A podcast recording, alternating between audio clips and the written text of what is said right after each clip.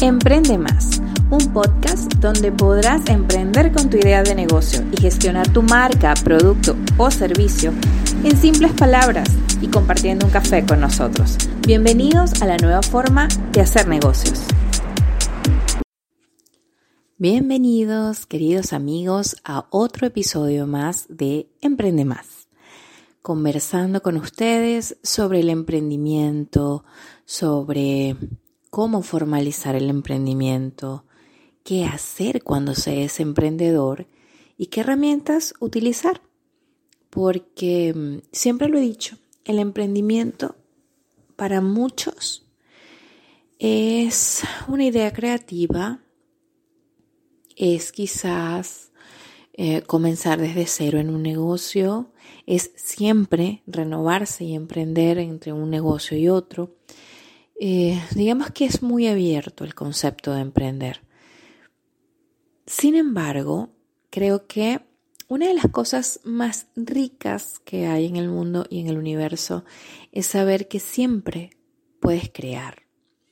Cuando uno es creativo, no, no me refiero solamente creativo a que tengas habilidades para el dibujo, para la ilustración. O sea, la persona creativa es aquella persona que puede formar ideas, en su cabeza y desarrollarlas o brindárselas a otros para que la puedan desarrollar.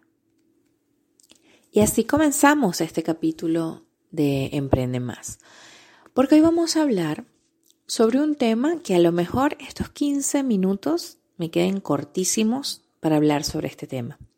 Pero, además de hablarlo, quisiera que me enviaran al final del capítulo, aquellos que lo escuchan, sus dudas opiniones, comentarios, bien sea por nuestras redes sociales o a través del correo electrónico.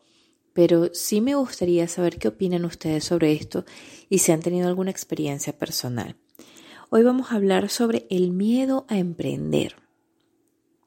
El miedo es un sentimiento que paraliza al ser humano. Es una sensación que te hace sentir inmune, em, inmune y vulnerable, em, que te hace sentir que realmente estás a merced de algún riesgo. Y obviamente cuando estamos en el plan del emprendimiento, tenemos muchos miedos. Pueden ser diversos. Quizás yo toque algunos temas que se identifiquen con las situaciones que ustedes han vivido, quizás no. Eh, habrá muchos otros casos que no, que no conozco, pero para entender un poco eh, sobre algo que sí se podría decir es general cuando hablamos de miedo a emprender, es el miedo a fracasar. Es ese miedo a que esa idea que tengo en mi cabeza y ese dinerito que tengo de más o que dejé de trabajar para otros y decidí trabajar por mí y entonces llega a la cabeza de nosotros una cantidad de ideas en las que decimos, ¿de verdad valdrá la pena? ¿No estaré yo haciendo algo que no es correcto en el sentido que no tengo talento para esto o si no funciona? Y bueno, vamos a estar claros y, y vamos a ser bien conscientes al momento de analizar una idea porque esto es lo que hay que comenzar a poner en el emprendimiento. Emprender es soñar, pero es soñar de manera factible. ¿Ok? Es decir, todos podemos tener un sueño de formar un negocio, de desarrollarnos en un, área específica como profesionales independientes, trabajar por nuestra cuenta, tener una branding personal, eh, querer hacer muchísimas cosas que a lo mejor lo pensamos a futuro o en algún momento lo quisimos hacer pero no pudimos. Pero de ahí de soñar hay que realizar. Claro, eso no es de la noche a la mañana, no es inmediato. Hay ciertos pasos que seguir y más allá de pasos formales a seguir, es una línea lógica de negocio que nos tiene que ayudar a formar la estrategia. Un negocio sin estrategia se cae. Por más que tenga inversión de dinero, inversión de tiempo, recursos disponibles, eh, que la idea sea buena, si no es factible, si no es realizable, si no es posible, se cae. Si no tiene una buena estrategia para realizarse, por más buena que venga la idea, con todo el apoyo que venga, se cae. Y eso traduce un poco lo que pasa en muchos países. Quizás afecta un poco más en nuestros países de Latinoamérica, pero igual puede pasar en cualquier otro país del mundo. Y es um, la poca duración que tienen algunas ideas de negocio. Muchas veces, y ahora entenderán por qué les hablaba, de que hay que darle una nueva visión a lo que es el emprendimiento. Muchas veces encontramos en nuestras redes sociales, si llegamos a buscar por algún hashtag o alguna tendencia o por algún rubro que esté relacionado con el emprendimiento, a muchas personas que, ojo, no las critico, cada quien decide cómo hacer la identidad de su marca personal o de su empresa, que se dicen ser emprendedores, pero solamente tú ves fotos de lo bien que les va o las propiedades que tienen o lo bien que la pasan y está muy bien, o sea, de verdad me parece que es una tendencia que al que le guste, muy bien. Sin embargo, eso no es ser emprendedor. Este, ¿cómo podríamos decirlo? Es algo más complicado. Emprender significa que esa idea, ese sueño, ese inicio tiene que conformarse o tiene que completarse con una serie de pasos o una serie de elementos que van a hacer que esa idea se pueda desarrollar.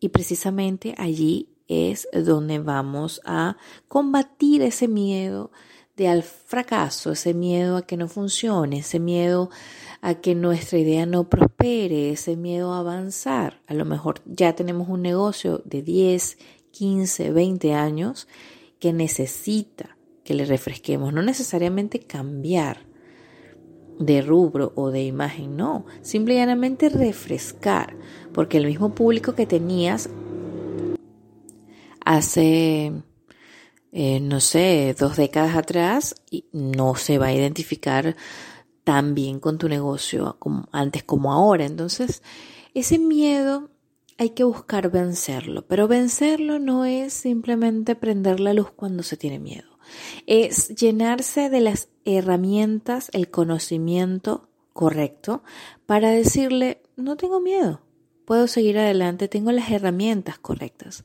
Mm, se puede ejemplificar o se puede parecer mucho cuando íbamos en un examen en la escuela el día que no estudiábamos para el examen teníamos un miedo muy pero muy grande a que no lo pudiéramos pasar, porque no teníamos la herramienta del conocimiento de nuestro lado.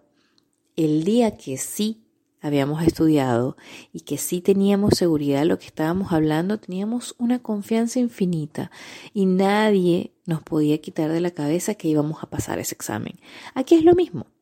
El punto se trata de tener las herramientas y el conocimiento para poder vencer ese miedo. Y ustedes dirán, ¿a qué se refiere Karina con estas herramientas? Em, para mí es fundamental la organización. Creo que es el primer paso que hay que dar al momento de tener una idea.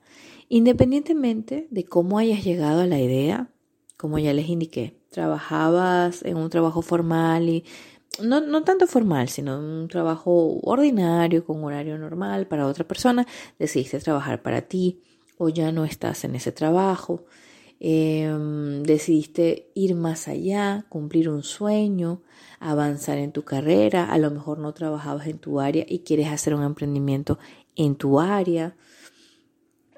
Te reuniste con dos, tres, cuatro compañeros y formaste una startup, apenas te graduaste, o simplemente tienes un negocio familiar de toda la vida y decidiste tú tomar las riendas del negocio y ahora cambiar las cosas. O eres una persona que siempre ha sido muy buen comerciante, a lo mejor no tienes conocimientos máximos ni de economía, ni de marketing, ni de branding, pero decidiste emprender un negocio. ¿Por qué se te da? Porque comercialmente te fue bien ahí y ahora tienes que hacerlo crecer y caminar con ese negocio. Por múltiples razones a las cuales hayas llegado a ese proceso, tienes que organizar. organizar las ideas. Organizar, siempre yo digo, tanto a mis clientes como a mis alumnos, cuando hablamos de emprendimiento, tú tienes que saber quién eres, para dónde vas y qué quieres lograr en un futuro. Hay que verse en esas tres etapas, porque en la medida en la que tú ves tu avance y tu evolución, cómo estás ahora, a dónde quieres llegar a mediano plazo y a largo plazo. Es muy parecido a lo que sería la misión y visión que anteriormente se manejaban para una empresa. Eh, tú, tú tienes que ver qué quieres lograr con eso. Si yo, por ejemplo, tengo una idea de sacar helados de paleta, que están muy de modas, mmm, tengo un dinero para eso y yo agarro y digo, bueno, voy a hacer unas paletas de helado, de chocolate, vainilla y fresa, las voy a vender en un centro comercial y tengo tanto dinero para invertir. Ajá. Pero ese es quién eres y a dónde vas. O sea, te vas a quedar todo el tiempo vendiendo en el centro comercial, tu público son niños, son adolescentes, eh, son adultos, ¿qué tienes cerca? O sea, realmente tienes cerca oficinas, colegios, otro centro comercial, gente que trabaja dentro del centro comercial. ¿Quién puede ser tu público objetivo? en cuántos años quieres avanzar y a lo mejor ya no vender solamente paletas, sino aumentar tus sabores y quizás eh, parar a conos o, no sé, diversificarlo con tortas, refrescos, eh, pasteles hacer una mini pastelería, dejarlo solo como heladería. ¿Cómo te quieres ver en dos, tres, cinco años, seis años? ¿Quieres ser franquicia? ¿Quieres formar parte de una franquicia ya más grande que, que tu marca? ¿Quieres desarrollar tu marca? Todos estos puntos hay que verlos. Y a lo mejor yo se los enumero uno por uno en este momento y ustedes dicen es demasiada información. Yo solo quiero poner un negocio de paletas y tengo este dinero para hacerlo. Pero resulta que si no lo prevés y si no te sientes y, lo ves de esta manera y te lo preguntas tú, el día a día de formar un emprendimiento, un negocio, un startup, como lo vengas, así sea una bodeguita en la esquina de tu casa, el día a día te va a comer. Y cuando uno se siente sobresaturado, y no manejas bien el rubro del negocio o no has estudiado bien tu campo, te vas a sentir bastante agobiado y puedes pensar en algún momento en dejar el negocio de lado. Entonces, este miedo, fíjense que ya conociendo un poco de qué es lo que queremos descubrir, nos va dando un poquito más de seguridad. Otro punto, al momento de organizarnos, es em, conocer bien lo que vas a vender. Tienes que conocer tu mercado natural. Cuando me refiero a mercado natural es si con vendo, si vendo paletas y estoy cerca de un colegio, el centro comercial donde las vendo está cerca de un colegio y un hospital. Mi público objetivo van a ser principalmente los niños del colegio que se ven más atraídos a los helados, a los dulces, y cualquier otra persona que en un rango de 2 a 5 de la tarde, después del almuerzo, le provoque comer algo dulce. Por ejemplo, lo estoy haciendo muy al ras, pero sería un ejemplo de, de cómo ubicar tu target o tu público objetivo. Entonces, además de organizarte y de saber quién eres y a dónde quieres ir cuál va a ser tu público, tienes que conocer tu mercado natural. O sea, realmente, ¿qué es lo que vendes? O sea, no son solamente paletas de tres sabores, son paletas muy modernas, sin azúcar, de tres sabores, con vitamina o con licor. O sea, tienes que conocer un producto, tienes que saber qué le quieres colocar al producto. En este mundo no solamente basta con competir. Eh, siempre se ha manejado que uno debe ser muy competitivo, pero más allá de competir, uno tiene que poner una ventaja diferencial. ¿Ok? Uno tiene que digamos que poner algo, ese toque especial, esa, esa ventaja diferencial, e, ese sello que va a determinar que ese es mi producto y que va a hacer que muchas personas compren mi producto y no otros. ¿Ok? Entonces ya ahí vamos tejiendo, digamos que una mm, idea de qué podríamos necesitar. Entonces, ¿qué estamos eh, viendo primero? Que esta es la fase 1, diría yo. La fase 1 es quién soy, qué vendo, a dónde voy, quién es mi público. ¿Ok? Luego de eso, entonces hay que hacer un plan de negocio. Y este plan de negocio no es más que poner en metas fijables, en metas posibles, todo lo que estamos planteando. Es decir, yo quiero vender paletas, las quiero vender en el centro comercial que queda al lado del colegio y el hospital. Las quiero vender a un precio de tanto, un dólar, y cada paleta va a tener un color identificativo. Y además de eso, en su empaque va a haber una, ah, una basecita de cartón en la que se va a colocar la paleta para que no esté en contacto con la persona que lo vende. Todos esos detalles están diseñados en el plan de negocio. Ah, podría ser, ustedes podrían decir, pero Karina, eso es costoso, eso lo hace gente especializada, ¿Cómo lo puedo hacer? Sí lo pueden hacer. Con un poquito de orientación, de una manera muy didáctica y sencilla, pero sí lo pueden hacer. Sí lo pueden hacer. Hay formas, hay técnicas, hay maneras en las que se puede guiar y luego lo podemos ver en un podcast sobre qué elementos usar para desarrollar un plan de negocio, qué lapsos poner, cómo estudiar eh, los factores que intervienen en él, etcétera, etcétera. Podemos dejarlo para para otro capítulo. Pero recapitulando, tenemos que, para perder ese miedo a emprender, tenemos que conocer nuestro negocio, saber quiénes somos y a dónde vamos. Además de eso, hay que conocer nuestro mercado, nuestro producto. Y hay que hacer un plan de negocio. Todo tiene que partir de la organización. Si tenemos las ideas claras, el negocio tiene muchísimo chance de funcionar y de sobrevivir. Y bueno, esto ha sido todo el capítulo y el episodio de hoy. Saben ustedes que me conocen ya de, varios podcasts atrás, que mm, cuando hablo me apasiono y sobre todo que mi área en la que trabajo, a las que enseño a mis alumnos, trato con mis clientes y mm, me apasiona mucho hablar en esta área. Em, no quería despedirme sin decirles que esta nueva era de este podcast, em, Emprende Más, surgió, como les dije en el, en el capítulo anterior, por la necesidad de hacerles ver que hoy más que nunca, inclusive en la crisis que tenemos, hay que salir adelante. Y estoy segura de que donde está la crisis podemos ver algo maravilloso y sacar lo mejor de nosotros. Hay que seguir luchando y hay que ver la economía con nuevos ojos.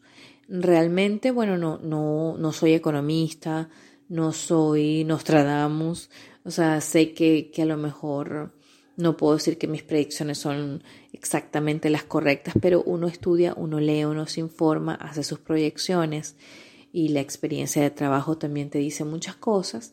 Y lo que sí sé es que el mundo como lo conocíamos ya no va a ser igual. No de una manera drástica, pero va a ir cambiando, va a ir evolucionando y la economía también lo hará. Eso quiere decir que la concepción, ojo, yo feliz, o sea, aquellas personas que se sienten cómodas, que tienen un trabajo con un horario fijo para una empresa grande y les funciona, es el ideal, o sea, sería lo correcto y lo, lo mejor. Pero no todo el mundo tiene el mismo acceso y la misma disponibilidad o trabaja en, en áreas que se puedan manejar de esa manera. Eso quiere decir que el campo está mucho más abierto para que salgan emprendimientos con buenas ideas, porque como les repetí, perdón, como les dije en la parte anterior, emprender no es solamente generar una idea y dejarla en el aire. Emprender no es em, hacer 50 ideas y no concretar ninguna. Emprender no es decir, mira el yate que tengo y el lujoso apartamento que tengo y la ropa que me pongo y soy emprendedor, dime cómo lo hago. Emprender es tener una idea, un sueño y desarrollarlo.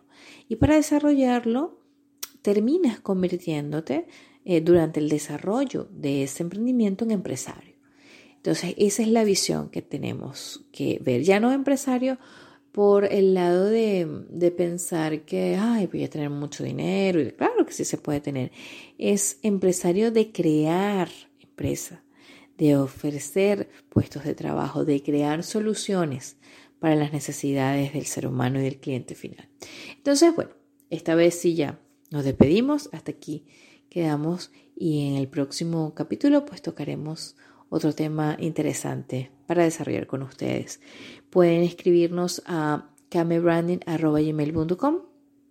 Pueden encontrarnos en Twitter como em,